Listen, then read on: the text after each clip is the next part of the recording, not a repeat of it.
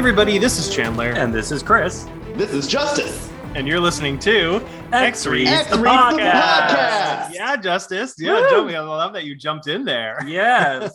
Yeah. Welcome. Well, yeah, we have Justice Boyles on the show from Shortboxed. We are here with episode 77. This is an exciting episode for me because I love Shortboxed. It's a cool app that I use and like dream about buying a lot of slabbed comic books and haven't quite pulled the trigger yet. But Justice, why don't you just give us a little rundown about what Shortbox is if people aren't familiar? yes, inform me. Yes, Shortboxed. We are an app. We are a marketplace. We are a platform. We are trying to build the best possible place to buy and sell traded comics. We're trying to make it easy, trying to make it safe, trying to make, you know, just the whole process of buying and selling these great comics smooth and easy and trustworthy. So many of the avenues to get slabs and get these titles today can seem scummy, can seem dangerous, can seem cumbersome. We're trying to get rid of all of that. We're a community first platform. We started as a community. Our founders started as you know just collectors on their own right, trying to get passes into Comic Con, and then eventually they're like, wait, we could build a better platform space for this kind of stuff than some of the big wigs. So that's what they've been doing. I've been here for five months now, and I'm loving every minute of it. Oh, fantastic. Awesome. Yeah, I have my account and I have my favorites folder, and I go and check back on. Oh. Usually they sell because st- product does not live on Shortbox long. So if you guys see something you want, I recommend making an offer or just buying it. And yeah, as Justice said, it's a super easy app to use. I it's I I signed up and I was really straightforward about how it all works. And you guys do these kind of like weekly or monthly giveaways, and I'm always signing up for whatever it is because I want to win it. Ooh, I love giveaways. I mean, What's that it's, about? it's nice that you bring that up. Uh, like I said, we're very community first, community oriented. That's who we care most about and who we want to appeal to and who we want to connect with. Uh, we do have just introduced a save search feature. So, you know, you can even just kind of search, type in random X Men save searches and just kind of see what pops up because, you know, like Chandler said, it's not, you know, uh, stuff doesn't stay on too long. It Yeah. does move. Uh, but yes, we love to engage with the community. We have active giveaways and trivia contests on Discord. We have we are trying out more live sales on Instagram. We've got a TikTok available. We're really trying to hit every channel and just connect with, you know, anybody who's got a healthy love for the hobby and wants to just connect with us. We want to hear you. Yeah, absolutely. Well, I love the collaborator collaborators you work with on in- uh, on Instagram. I see the DC Comic Queen. I don't know her real name, but that's what she goes by. She's fantastic. I love her content and everything that's shared. And the Mark Nerdy AF guy. Yeah. Anyways, Yeah. I, I really like these kind of Instagrammers that you're collaborating with to kind of build that community, and that's kind of what made me super excited to have you on the show because we are also part of the community and, and, and love what Shortbox has built. Well, a little bit about us, just because in case some Yes. People are tuning in, might not know what X Reads is. So, X Reads is a podcast dedicated to recapping a single issue every episode. It can become from any era as long as from the X Men universe. And we go cover to cover, including the ads, and often with amazing special guests, just like Justice. And yeah, we, we talk with comic book creators, comic book uh, artists, we have celebrities, all sorts of types on the show because everybody has a different era of fandom, especially in X Men. It's been around for a long time. So we have been all the way in the 70s, we've been in current day, we have been all over the map. And so it's a lot of fun. Uh, if you guys love X Men comics and you want to go single issue by single issue in our episodes, it's, it's really, really fun. A lot of people like to get uh, Marvel Unlimited and read along with us so that they can kind of wa- or they may they might have the issue themselves. I've had a lot of people reach out saying, "Oh, when you announce that you're going to be doing this issue, I go into the stacks and get the one that you guys are going to do so I can read Oh, it." nice. Yeah. Very cool. So, how were you introduced to the X fandom? Like, what what makes you an X Men fan?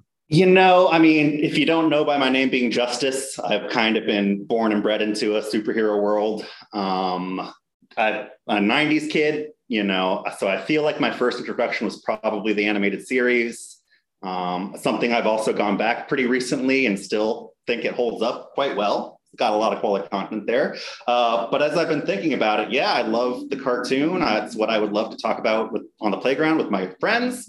Uh, and then the you know 2000 movie, I feel like vindicated all of that. And I'm like, oh, Yes, now it's real. Now it's everywhere. Yes, everyone loves the X Men now. So, uh, just as long as I can remember, I've loved the X Men. They're probably my favorite superhero group. I don't know. I just, I, no other superhero story turns the gears in my head like the X Men quite do. Well, tell me this then. Who is your favorite X character? Who resonates with you the most? My go-to is Colossus. Uh, you guys can't see it, but on the back of my lap- laptop is a nice uh, Colossus sticker framed across the uh, the back of my steel steel book.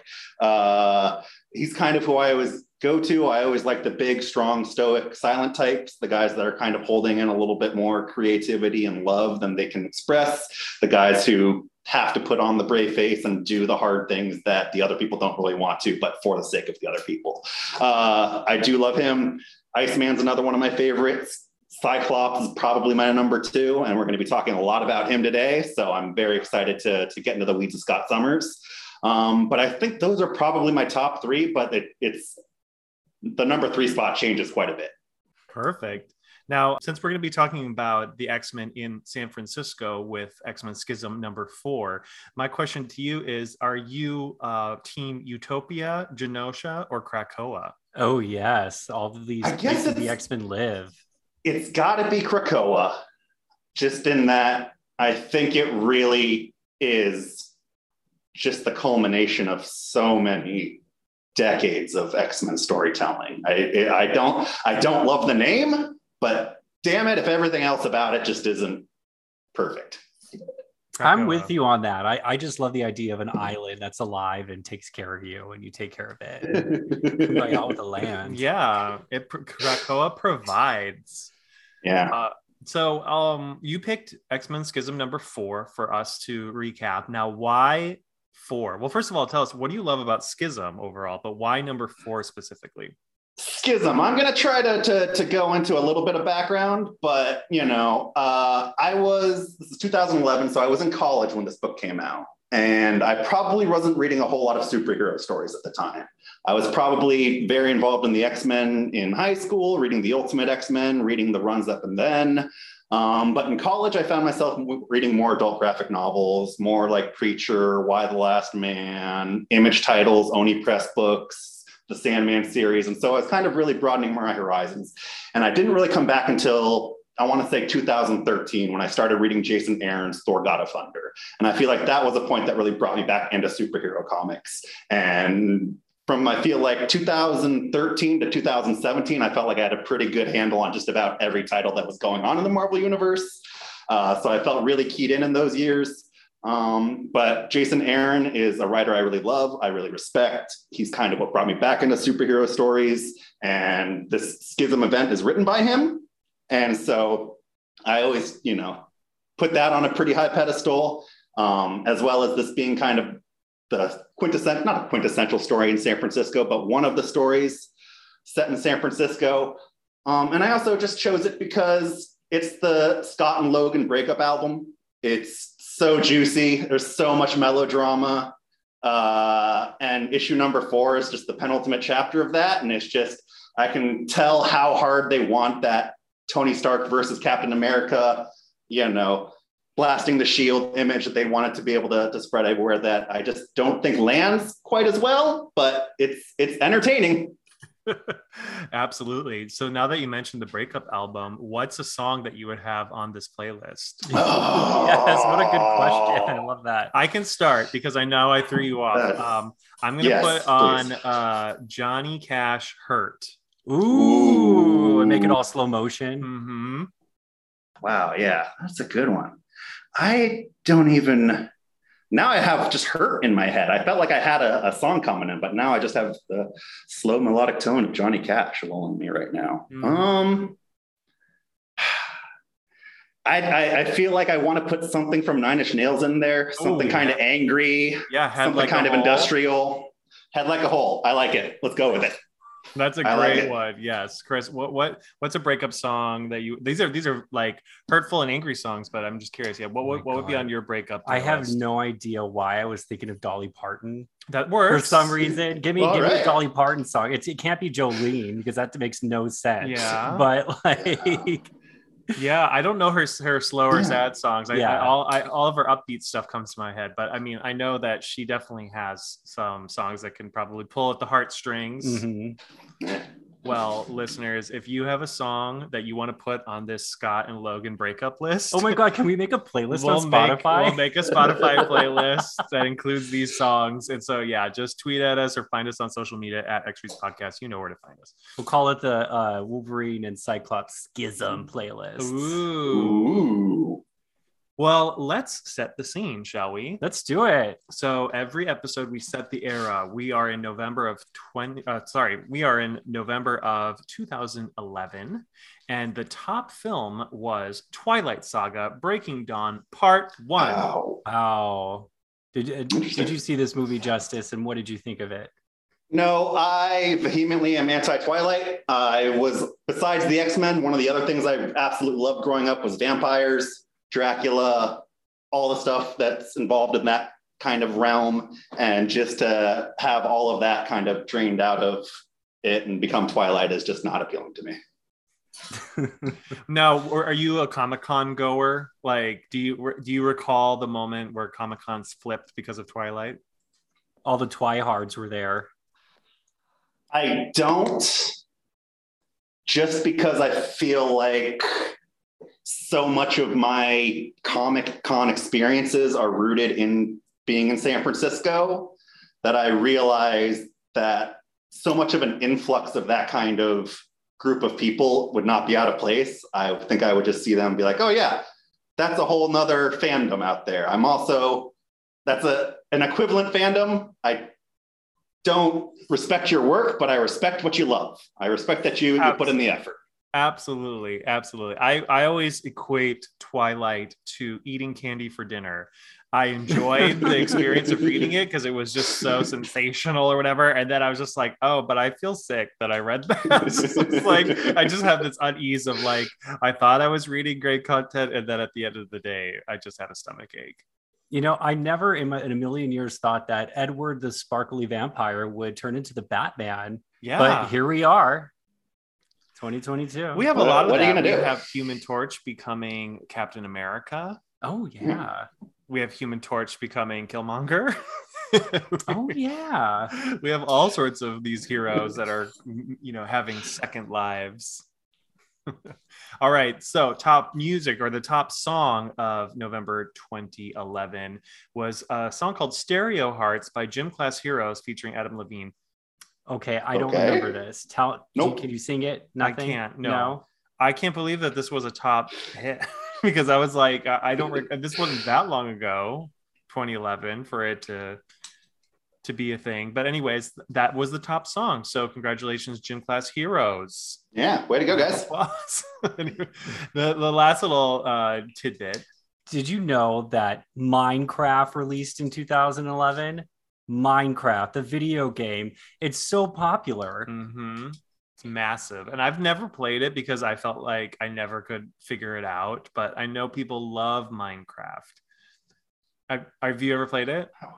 I've touched on it here and there. Um, I fear it's one of those games that's just too much freedom for me. Mm. I, I, I do love an open playground, but I need a little bit of directive, a little bit of a, a container to keep me keep me invested. Uh, just the bits I've played, I'm like, wow, I can dig down forever. I can just keep digging until I hit lava. Okay.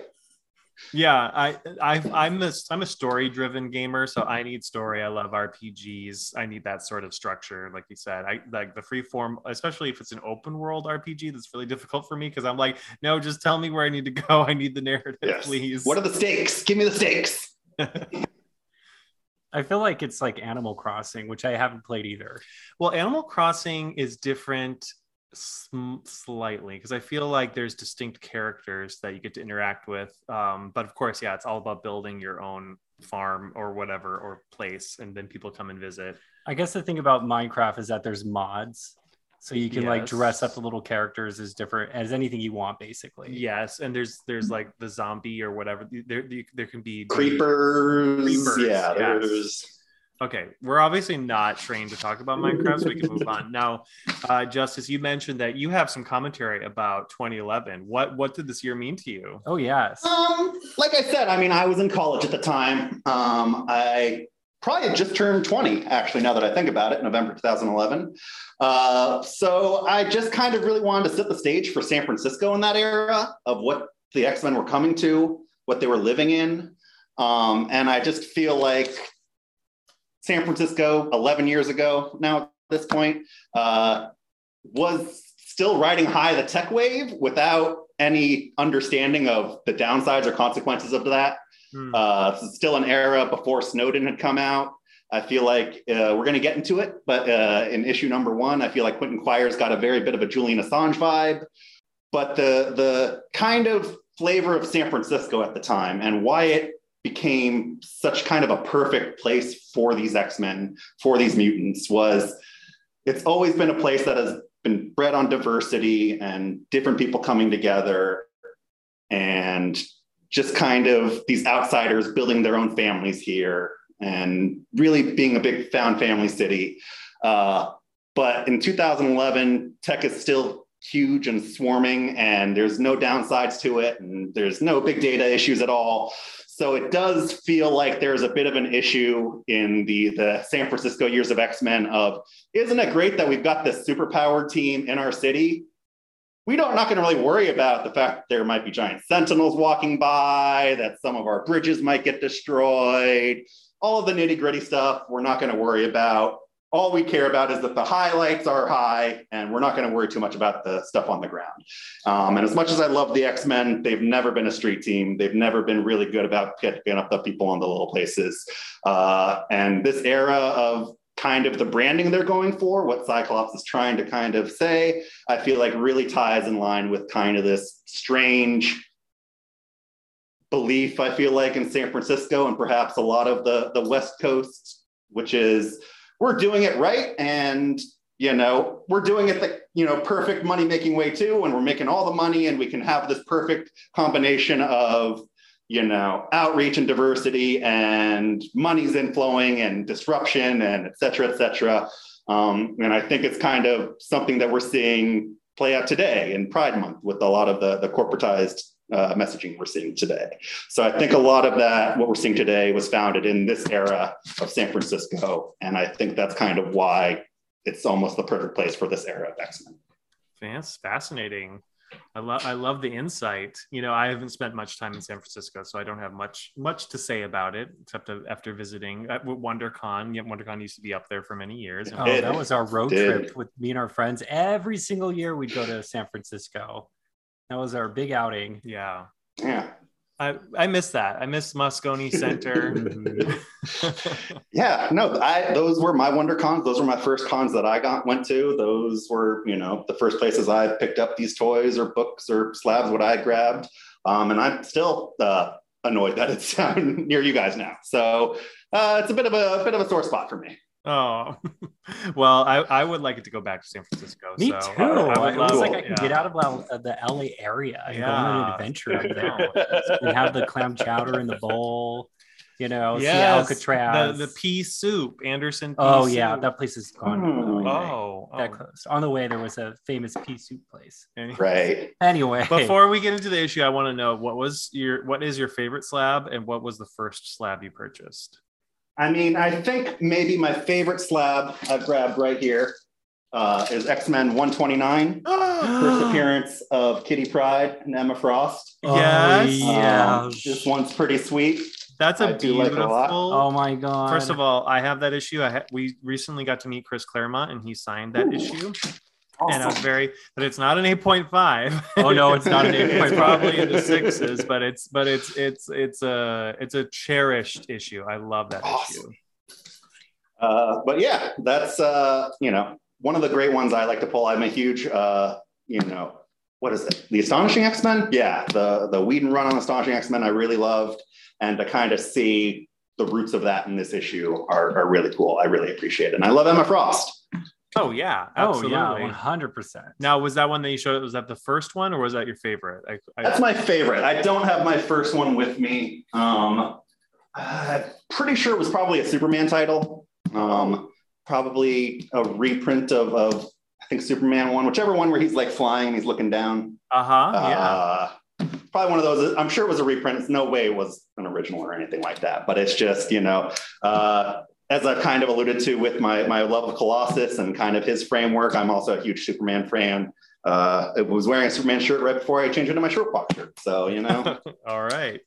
Cool. All right. Well, let's get into this issue. We're doing X Men Schism Part 4, Published in November of 2011. written by Jason Aaron, Art by Alan Davis. titled Schism Part 4. Uh, Well, you know, before we get into the cover of this, can we just give a little tiny like catch up of Schism of, of what happened before that led us here? oh, yeah. So, Schism, I mean, it was, first of all, thank you so much for bringing Schism to my awareness. I had not read it, I had heard about it. and I knew the I knew the bullet points, but I hadn't read it. And so I read all five issues of the miniseries leading up to this uh this episode that we're recording. And yeah, I loved it. It was it was really cool. Oh yeah, it was uh, intense. There was a lot of drama. The stakes are high. Mhm. Stakes Yeah. are really high. Quentin Quire. Oh my god. Just want to punch him in the face sometimes or all the time. and yeah, Wolverine looking so hot in the first issue. And oh my god, there was just so much great stuff. I know that you love the Mutant Museum. Oh yes, they went to a Yes. mutant museum in the midst of all the chaos of Sentinels being resurrected from the past, and uh, there's fighting all over the world, and all the X Men are are you know very engaged in this. Except there's a museum opening for mutants, and they're just like, okay, you know what? We're gonna go over there and we're gonna party. We're gonna show off. And Emma Frost's outfit.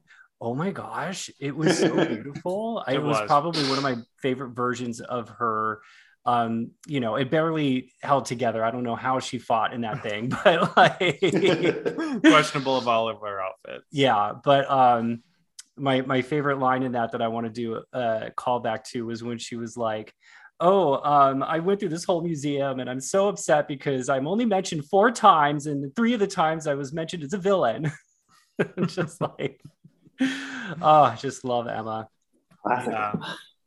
Yeah, then in in this museum scene, there uh, the mutants are attacked. They get uh, by the new Hellfire Club, the Kitty Club, as I call them, um, which we have seen. We have seen in the um, the recent issues of X Men that have been coming out, the Hickman era.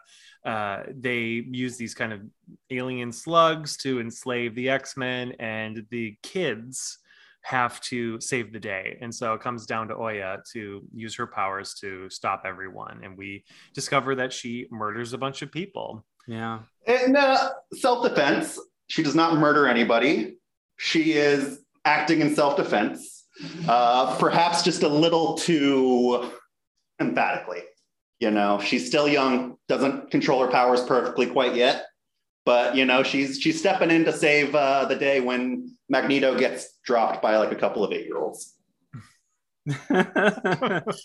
was this the first time we ever seen the the Hellfire Kids? I think I think so. I think so. Um It was a great introduction. oh yeah, I love them. I feel like we had seen one of them before, or like I think for some reason I recall them in different scenarios, but never in this kind of connected capacity of the new Hellfire Club. But I could be wrong. Gotcha.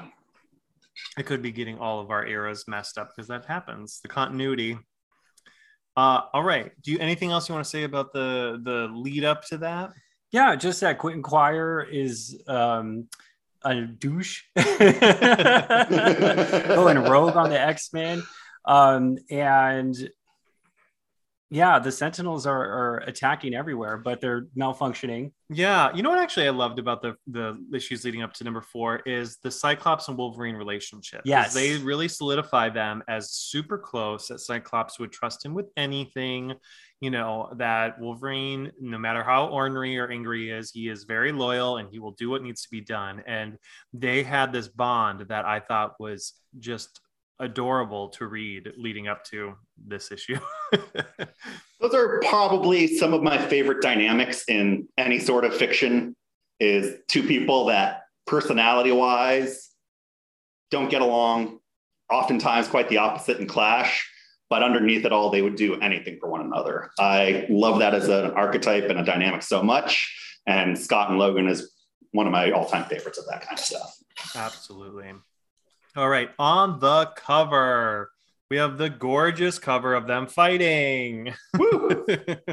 uh, we have uh, Cyclops shooting a big beam at Wolverine's claws coming down at him, and I like the light beam or whatever the optic beam Mhm. reflecting off the claws and hitting him in the eye. Wolverine's getting a big shot in Oh, the eyeball. I just noticed that. That is kind of one of those things you kind of uh, skim over and you don't notice the first time. Thank you for pointing that out. That's intense. So yeah, they're in a brawl. Absolutely. I just realized that this issue costs three ninety nine, and comics still cost three ninety nine. At least some of them depends on how big the issue is. So uh, that has been eleven years of the same price. That's pretty. Don't epic. jinx it. What are you doing, Chandler? Knock on wood. Knock on wood. I know, but I just I'm so used to like we're like it was ten cents, it was sixty five cents, it was a dollar twenty five, and now I just looked down, I was like three ninety nine. That's just I just went to the comic book store today. Happy New Comic Book Day, everybody! And and uh, yeah, and I know all the all the issues are three ninety nine. Anyways, moving on. And Justice, any comments on the cover?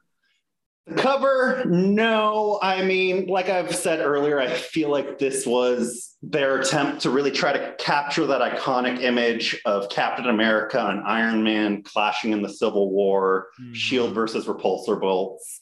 Uh, and, and as, as much as I said, like I love Cyclops and I tolerate Wolverine, uh, you know, they doesn't quite have that same oomph to it.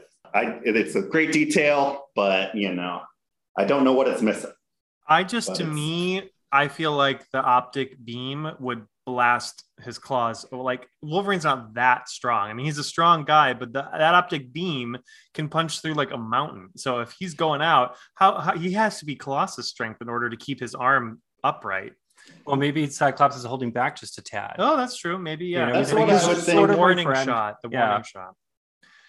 All right, well let let's open it up. On the inside cover, we have our first Ad alert. It's Avengers. Kree-Skrull War. New untold stories. Five all new storylines created by Sean McKeever. Original art by Manuel Garcia and Bob McLeod. Collect the entire 190 card set. So this is like when you get nine cards and they would all connect into one big picture. You love that. I love that. That's love like your favorite thing in life. With Oh my gosh, when the cards connect, I'm a big fan. And that's what they're kind of giving us here. It's not like a all nine connect, but it gives me that vibe and I love it.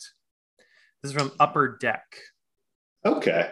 Were you guys Upper familiar Deck with any other, uh, uh, besides perhaps the Kree-Skrull War?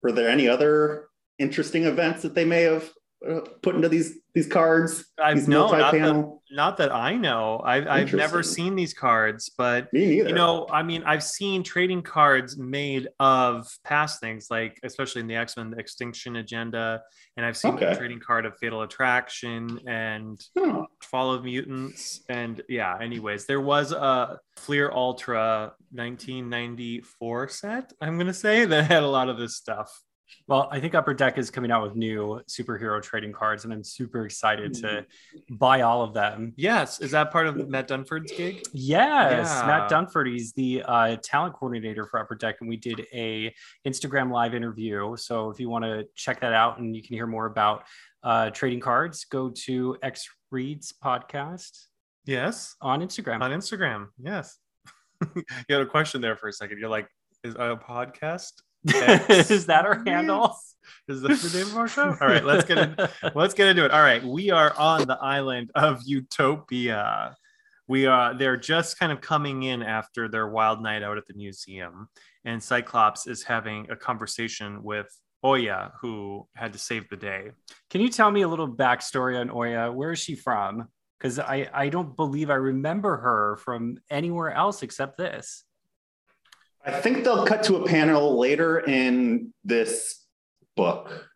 Um, but Oya was part of like a group of, I think, five new mutants that had been activated, for lack of a better word. Their X genes had activated um, right after Hope Summers had been born or had come back. Mhm. So they were trying to be like the newest, youngest group of X people to come in because everyone else had been getting old. Jubilee's got a kid now. You know, you can't can't stay young forever. So uh, Oya's from that. I believe she's kind of like uh, Todoroki from My Hero. She's half hot, half cold, and you can kind of see it there on her her uniform. One side's orange, one side's kind of turquoise blue.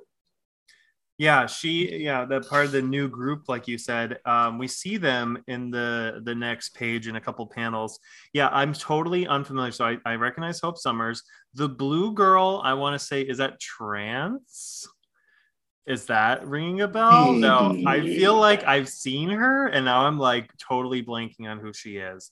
And then the guy, I can't figure out who the guy is either it's so difficult like and i feel like i just read this whole schism arc and they did not explain who these people yeah are yeah they didn't give their All right. names or anything I've got them. I've got them. Transonic, transonic Velocidad, Oya, Primal, and Zero.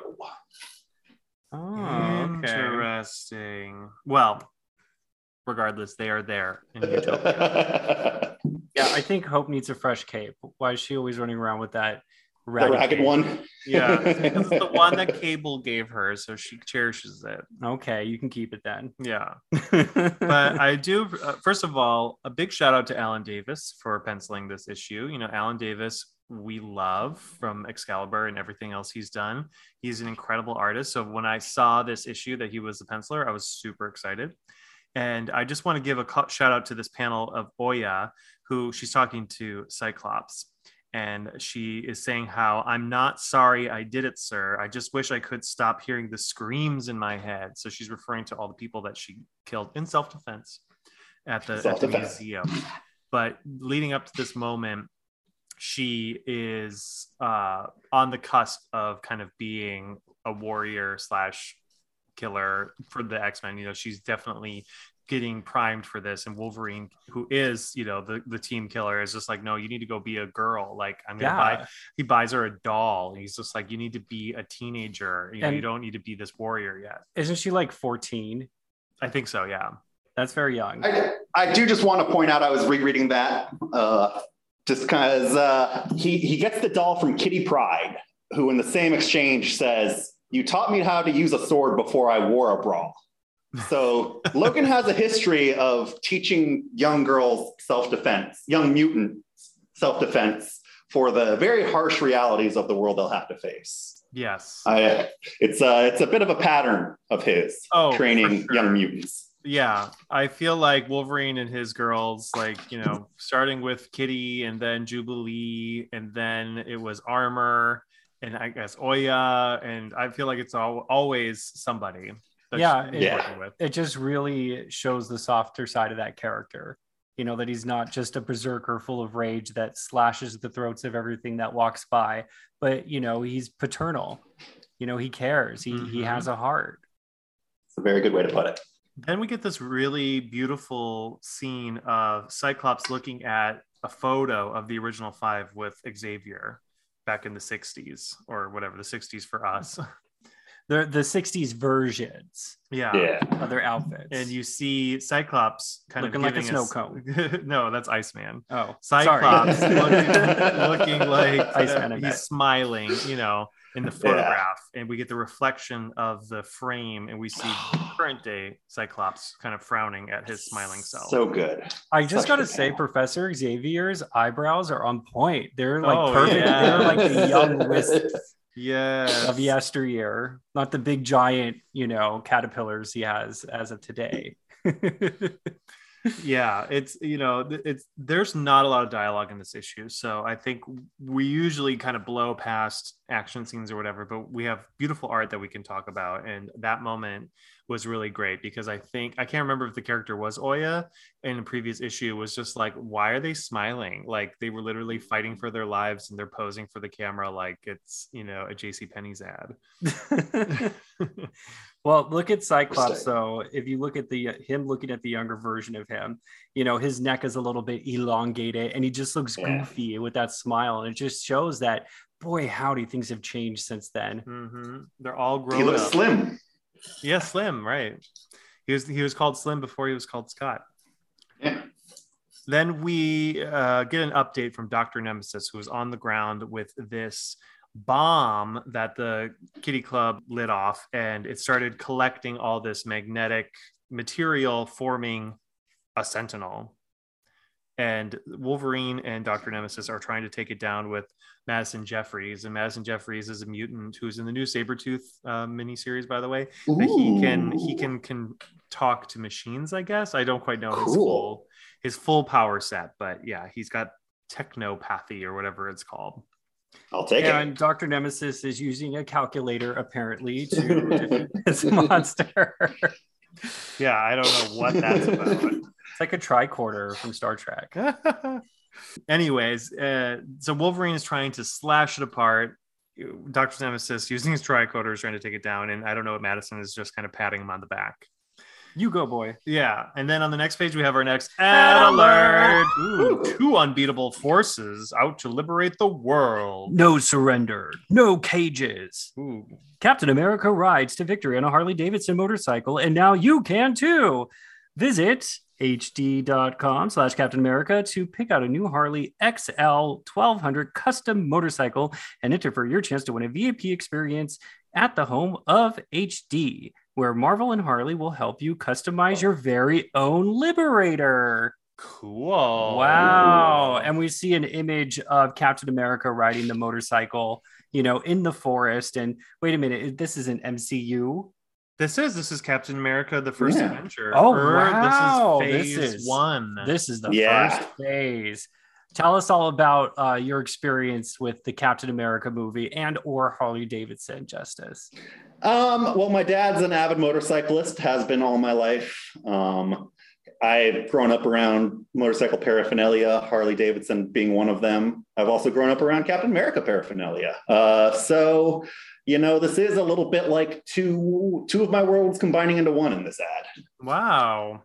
Have you ever driven or ridden um, Harley Davidson? My dad has a Harley that I think is from the year I was born, still sitting in our garage that needs to be fixed up. So um, I've ridden on the back of that probably way back when. I know my mom rode motorcycles when she was pregnant with me and stopped shortly afterwards. So uh, yeah, sure. Probably have ridden on a Harley at one point. Nice. Well, I hope that you get to inherit this amazing motorcycle and maybe you get to Oh, yeah. ride it yourself one day. I love Uh, motorcycles. I love the look of them. But to be honest, I, I, can't get on one. I fall over every time. It's like me on a Mm. skateboard. I just go whoop, fall like Charlie Brown trying to hit the football. Really? Yeah, just same thing with the motorcycles. Like like even even just trying to do a photo shoot and pose on it, I am a klutz. Oh my god. But I I love. I think you know if if I had a motorcycle, it would be a Harley Davidson, and I would definitely go after that Liberator of Captain America's.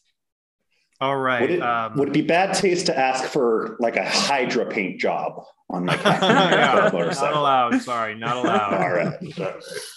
Yeah, so moving on, we go back to the battle. We've got those three mutants trying to take down this kind of electromagnetic sentinel that is forming, and it's getting bigger and bigger and bigger, and they cannot stop it. Wolverine gets choomed by a beam and shot into the ocean. I'm going Oh, yeah. to. I, I want. I want to put the, the flag right here. Um, I feel like this is the bay, just judging by the skyline and the direction Wolverine has been tossed into the bay. And and I guess I'll I'll make this the point. One of the things I was really frustrated in seeing this whole X Men run, and it wasn't just these artists, but Utopia seems to have been put in the geographic location of Alcatraz, which is terrifying to me. Uh, it's fine if they occupy what I always kind of consider the, the base of Utopia is being near the Farallon Islands, which are small islands off the San Francisco coast, about 20 miles. It's a breeding ground for seals, oftentimes uh, a great white shark hunting ground. Uh, it seems like kind of always the place that Namor would have built for them to build this Utopia on. Mm-hmm. And every time in a situation like this, where I see uh, Utopia as being in the middle of San Francisco Bay, one of the largest shipping routes in the world, gives me anxiety. So I just uh, want to say that to any listeners. If you're going to build your mutant utopia somewhere in the San Francisco area, please do it off the coast, not in the center of the bay. Um, thank you. yes, I heard, I heard you loud and clear. Yeah, I I noticed that too in reading this uh, mini series. Is that the Utopia felt very much like an Alcatraz, and I thought maybe for a minute that they built on top of Alcatraz, but then I remember no, that it was it was supposed to be out a ways, and the it city was. was quite quite far away. Uh, but artists, you know, are not always familiar with that geography, and and it's just something I, I wanted to go on record. I don't want to, you know, shame anybody. I do just want to make it clear: putting Utopia in San Francisco Bay is a horrifying prospect. Yes. I don't. Um, and even to, to say that, if the Sentinel is going from where I believe this mutant museum is, if he goes right to Utopia, it's westbound, it's through the park, there's almost no casualties. If he's going to Alcatraz, it's northeast, he's cutting through the densest part of the city, it's Sentinel pain train. So I do just want to say it's safer for everybody if Utopia is off the coast. Here, here, let the record state. Thank you. now, you mentioned the Mutant Museum, where you think yes. it's located. Where do you think it's located? Looking at the drawings, I do think it is along with some of uh, the other museums in San Francisco inside Golden Gate Park, right next to the De Young Museum, right next to the Academy of Sciences. I do think it's actually based on the Academy of Sciences. Ah. So, based on that structure and the location of it, if it goes just straight west, it's only park until you hit the beach. Right. Um, and if you go to the bay, it's uh, half the city. Yeah, no kidding. wow, good observation. I want to point out that this Sentinel that's hitting Wolverine gives me Days of Future Past vibes when the Sentinel obliterates Old Man Wolverine. Mm. Uh, very, yeah. very reminiscent of that. Mm-hmm. Good call. Good call. So one of the guys on the ground who is kind of defeated is looking up at the Sentinel and he realizes that this Sentinel is not going after mutants it's going after one target, not all the mutants everywhere. It's going after Utopia. Does the Sentinel have a little skinny mustache? No way. but just like I'm like no. I'm looking at a page and I'm like, you know, I'm quite a ways away, and it looks like he's got just like a little skinny John Waters mustache. It does. So yes, it is. It is charging through the bay for Utopia. Yeah. And all the X Men are down because Cyclops sent all his heavy hitters to the museum, and the museum, of course, they got captured by the Kitty Club, and the Cuckoo sisters are trying to summon any X Men because Cyclops is like, "Where are my X Men? I need them back in Utopia now." I just love the Cuckoos so much. I do too. I, I just want them on my team in any battle. Like, you know, they, they all three say something. They always look like they're in their psychic trance. And they're talking about um, the different X Men around the world that are, you know, doing battle because they're psychically linked everywhere. Yeah, like, you know, Pixie was incapacitated by Sentinels, and Danny's team is stranded in Iran you know, Storm lost contact and she was actually negotiating um, the shutdown terms with the Chinese government. So she's like, I don't have time for distress calls. Right. I'm busy. yeah, because I mean, this is all happening concurrently with um, all of these old Sentinels being reactivated because of what Quentin Quire did at the United Nations or wherever they were. And yeah, so all these Sentinels got reactivated. So all the X Men are all over the world separated. And the plan always was to disperse the big team so that they could activate this giant Sentinel to take down Utopia. Well, at least there's two teams currently back en route to Utopia via the Blackbird. So hopefully they get there soon. Yes. But it's going to take 37 minutes. 37, 37 minutes. That is minutes. not soon enough, you no. guys. No. Uh, and Namor, Emma, and Colossus are out for the count. They've got slugs on their face. Oh, yeah. Because the, the Hellfire kids, they, you know, decided to get that to subdue them. You know, they're yeah. alien species. Ooh, and then Cyclops does one of his iconic eye beams. He's pissed. He has been set up. Somebody's been planned this, and he walked right into it. And then he unleashes with the iconic screaming eye beam optic blast. Whoa! Fury. Sweat is just dripping down his face. He's using all of his might. And then, huh, oh, he's tired. And you think maybe it worked. Maybe he blasted that sentinel and it into pieces, but then we see the glowing eyes. And it starts emerging out of the mist. I will say that's a very accurate representation of San Francisco. Very foggy and misty here. You would not get that much visibility. Well, here's something Alan Davis does that's really cool. In this one panel on the next page, we see the uh, shadowy figures of everything in front of Cyclops the ships, the city, the, the giant sentinel, and it's very ominous. Mm-hmm. And he talks to these new X Men, Hope Summers, and all the names we mentioned earlier. And he's like, suit up. I need warriors. Yeah. Mm-hmm. We can do this.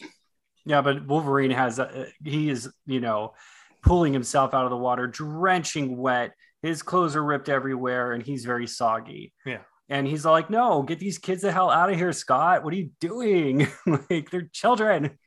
And before we get any further, we have our next Ad ad alert. Now, this is something that Chris loves. Oh I'm- my gosh. letting him take this. one. Oh, get that comic book over to me because I love it. It is The Evil Queen from Once Upon a Time. Ooh, and it premieres Ooh. Sunday, October 23rd. Oh my gosh. Okay, so Once Upon a Time was a guilty pleasure of mine because I love Disney, I love fairy tales, and I love apocalyptic mashup stuff. I what I hmm. really wanted was a new take on Fables. Uh, Justice, have you read Fables?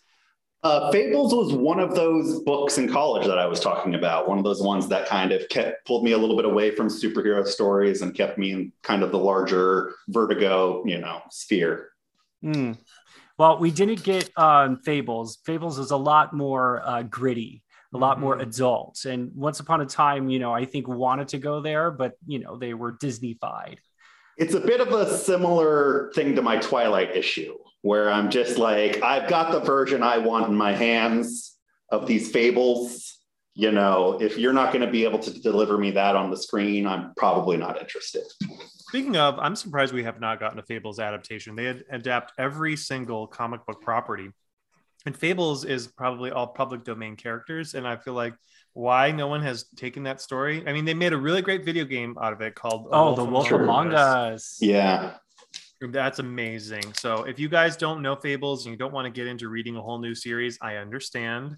Go play Wolf Among Us. It's a choose your own adventure style video game, and it will basically make you realize why Fables is so fantastic. Yeah, and yeah, the- it's a prequel. It'll set the stage for you. Mm-hmm. Exactly. And the protagonist is uh, the big bad wolf, who's a detective, and he's in human form, and he's basically Wolverine. So if you love, Mhm. if you want to see Wolverine as like you know a detective in fairy tale world, then Fables is for you. But before we flip uh, on Once Upon a Time, I just got to say that actress who played the evil queen Yeah. was so good. She was so juicy. That was my my one of my favorite characters in the show, and I'm so glad that she gets to appear as our advertisement. Okay, moving on. As you said, Wolverine is climbing out of the bay because he got blasted by the Sentinel on the other side. And yeah, obviously, if they were out in the ocean, he wouldn't get to the island that fast, especially with No. metal bones all, all over his body. and is he still wearing his shoes? Like, did he kick his shoes off? Is he bare? Nope, shoes are still on. Oh, wow. Okay. huh. But yeah, the Sentinel, you know, it is still a distance away. It's not on top of the island just yet. So it gives Wolverine and Cyclops enough time to get into each other's faces. It does look like it has ripped apart that ship 122, though. So this Sentinel is not just a menace to mutant kind, it has now started destroying property. This is a full scale threat, everybody. Yeah, probably with a human crew. Yeah, I mean, I see some people on a dinghy, some life raft. I'm hoping everybody made it off, but oh no, there's somebody seems to be thrown about. Sentinels do not care for any form of life, guys. They are not a good idea. We should not. No, no, no, no. Bad, bad call. But yeah, the fingers start wagging. Wolverine is in Cyclops' space. He's like, we're not with children. I think we should we should do some reading of these dramatic lines. Justice, are you a Cyclops or are you a Wolverine? I'm a I'm a Cyclops. I never really felt like I could could get as feral as as Logan needs to be. Okay, Chandler, you're going to be Wolverine All because right. because I, I love doing characters like Emma, but you, sir, you, sir, are a good Wolverine. All right, where where should we start? Not with children. We no, let's start one. Sorry, one before we can fight it. That's Cyclops. So Cyclops is yeah. standing in front of of uh, all the children, and Wolverine is facing off with him now. We can fight it. Not with children, we can't. You see children, I see X Men. Damn it, Scott! Don't play games with me. They're kids, and they're gonna get themselves killed. You're scaring them. Good. They damn well ought to be scared. And then if we look at the background, the children are kind of like, "Ooh, we're going to scared." Yeah, they're like clutching their pearls. Yeah, and the, Oh, the sentinel in the harbor is just ripping through the ship. There's bodies flying everywhere, um, and the, and like you said earlier, the dinghy is trying to you know escape with the humans inside, but that that sentinel has one target and one target only is headed straight to Utopia. Very focused. Ooh, uh, th- this might be in my my line. I think it's a, a your line. Yeah, I don't give a rat's ass how many sentinels are coming. I will stand here with you till the last damn breath, Scott. You know that, but not with them. Send those kids out of here. And where would you have us run, Logan? We don't have to. We don't. Sorry, we don't have time for this. Look at the state of the world. Every country on the globe is oh, what's that one? Is openly armed against us. We run now, we'll always be running. And at least here, we've still got a fighting chance. Running, I can live with, so long as those kids see tomorrow. If we run, how many tomorrows you think they'll have left? We drew a line here, drew it in the sand. Remember, this is it. This is a chunk of rock. This is not what we're supposed to be fighting for. I've done everything you've asked me to do. I've kept your secrets. I've lied to my friends. I've killed who you said to kill. I did all that so they wouldn't have to. And then the sentinel is crashing through the waves. More bodies are flying through the air. Oh my gosh, it's scary. Oh, wow. Jeez. All right. Uh, you think that thing cares how old they are, Logan? You think I'll stop to ask before it wipes us off the map? When you stand on the brink of extinction, you can no longer afford the luxury of non combatants. You son of a bitch. If you're so concerned about the fighting skills, then teach them. Lead them instead. You blow off every class I assign you. We wouldn't even be in this situation if you hadn't put us in it and your arrogant little games. Ooh, you know, oh the- gosh. wow, they're, the, the gloves are off. And then Hope kind of like off. comes in and she puts her finger up. She's like, um, can we say something? no. Ooh, and then this is the true schism. This is the moment. this is the moment. yes, All right. yes, Cyclops. He said, All right. I've heard enough of anyone who wants. Wait, I've heard enough. Anyone who wants to leave, go. Anyone who wants to fight, stand with me. and the schism has happened. Yes, we see where they're facing off. And then we see another panel where Wolverine just kind of acquiesces and starts to walk away. yeah. And all the kids remain with Cyclops. Mm-hmm. They they want to fight. They want to protect their home. I mean, that's what they're trained to do. Mm-hmm. Well, Yeah. except, you know, that Wolverine wasn't training them and he was just kind of slacking off and he's like, go to your room, you guys. Yeah, exactly. I need to sleep. I'm I mean, tired. He's on mission, so whatever. yeah. Anyways, yeah, he's in his room. He's opening his safe. He's collecting his belongings because he's out of here. He's like, I'm gone. I love, love the sign that's taped to Logan's door that says Logan's quarters. Warning, trespassers will be stabbed repeatedly. and guess who comes up and decides to make a scene? Quentin Quire himself. hmm Hey, Yes, the big the bad most- Wolverine. It's like most- he's been reading Fables too. Yeah, no Oh my gosh, so meta. Here, uh, we'll take this. I'll be uh I'll be Quentin. okay, I'll stay with Wolverine. Never thought I'd see the day when the big bad Wolverine would run from a fight. Didn't notice you fallen out for Sentinel duty, Squire. Well, I figured somebody better keep an eye on you. I have no idea why Summer tolerates you the way he does. I want you to know that when I'm leading the X Men, you can expect things to be different. Whoa, is that If what- you're anywhere near as smart as you think you are, kid, you'll get the hell out of my way. or what? You remember the last time we fought, don't you? Yeah, sneaked. Matter of fact, I do. Ah, you can hear the screaming of, of Quentin from inside the, the room. yes, outside. We're probably where there's chaos as the Sentinels approaching. You still hear Yeah. the scream. Yeah, so Cyclops, he's rallied the kids. He's ready to stand and fight. And he's like, cause hell on my mark. And then Wolverine shows up in his yellow and blue uniform and he's holding a bomb. Oh yeah, it's a trigger. Trigger. It- it is a thing that if he presses a button, there's going to be some bad news. There's going to mm-hmm. be some big explosions because there's mm-hmm. about two thousand pounds of plastic explosives all over the island. All he has to do is press that button, and everybody gets blown to smithereens. So now the power is literally in Logan's hands. So Wolver- yeah, Wolverine's like, get out of here, kids. I'm gonna blow up the island and the Sentinel with it. So we have solved this issue. Nobody needs to fight. And even Oya is like, but I like to fight. And he's like, get out of here. Go. Get out of here, kid. Oh yes. And you know, Cyclops wants none of it. He wants to stay. He wants to fight. He wants to keep the land. He doesn't want to back down. He's tired of running.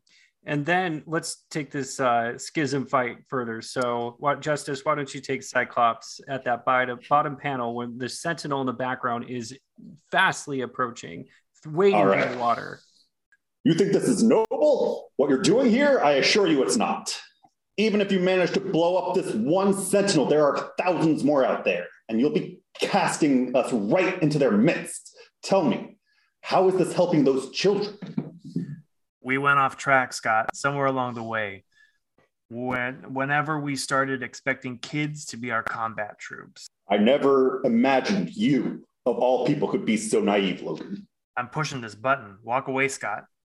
There is a dramatic pause, and they are staring down at each other. And Wolverine still has that trigger in his hand. And then Cyclops says, She never loved you, you know. You always frightened her.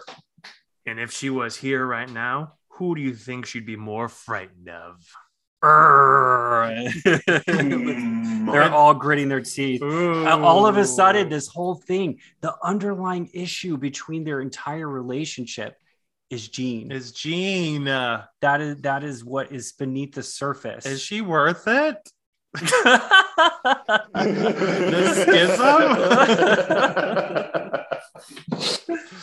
well, boy, howdy, this pisses Cyclops off so much he decides to eye blast Wolverine full force and sending him flying backwards, which is not a good idea because he's still holding that trigger. Yeah, So no, Scott. Good point. obviously, Scott lost control.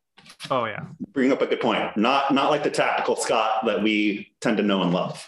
Yeah, Wolverine, like they're they're hitting each other's tender spots emotionally. Yeah. hmm Well, Wolverine pops his claws. Yeah, yeah. He slices up the earth. He flings dirt into Scott's face, causing his beam to get off of his body so that Wolverine can get a lunge in. And then they go at it, you know, punching, kicking, shooting eye beams. This is the fight that a lot of people have kind of envisioned in their head.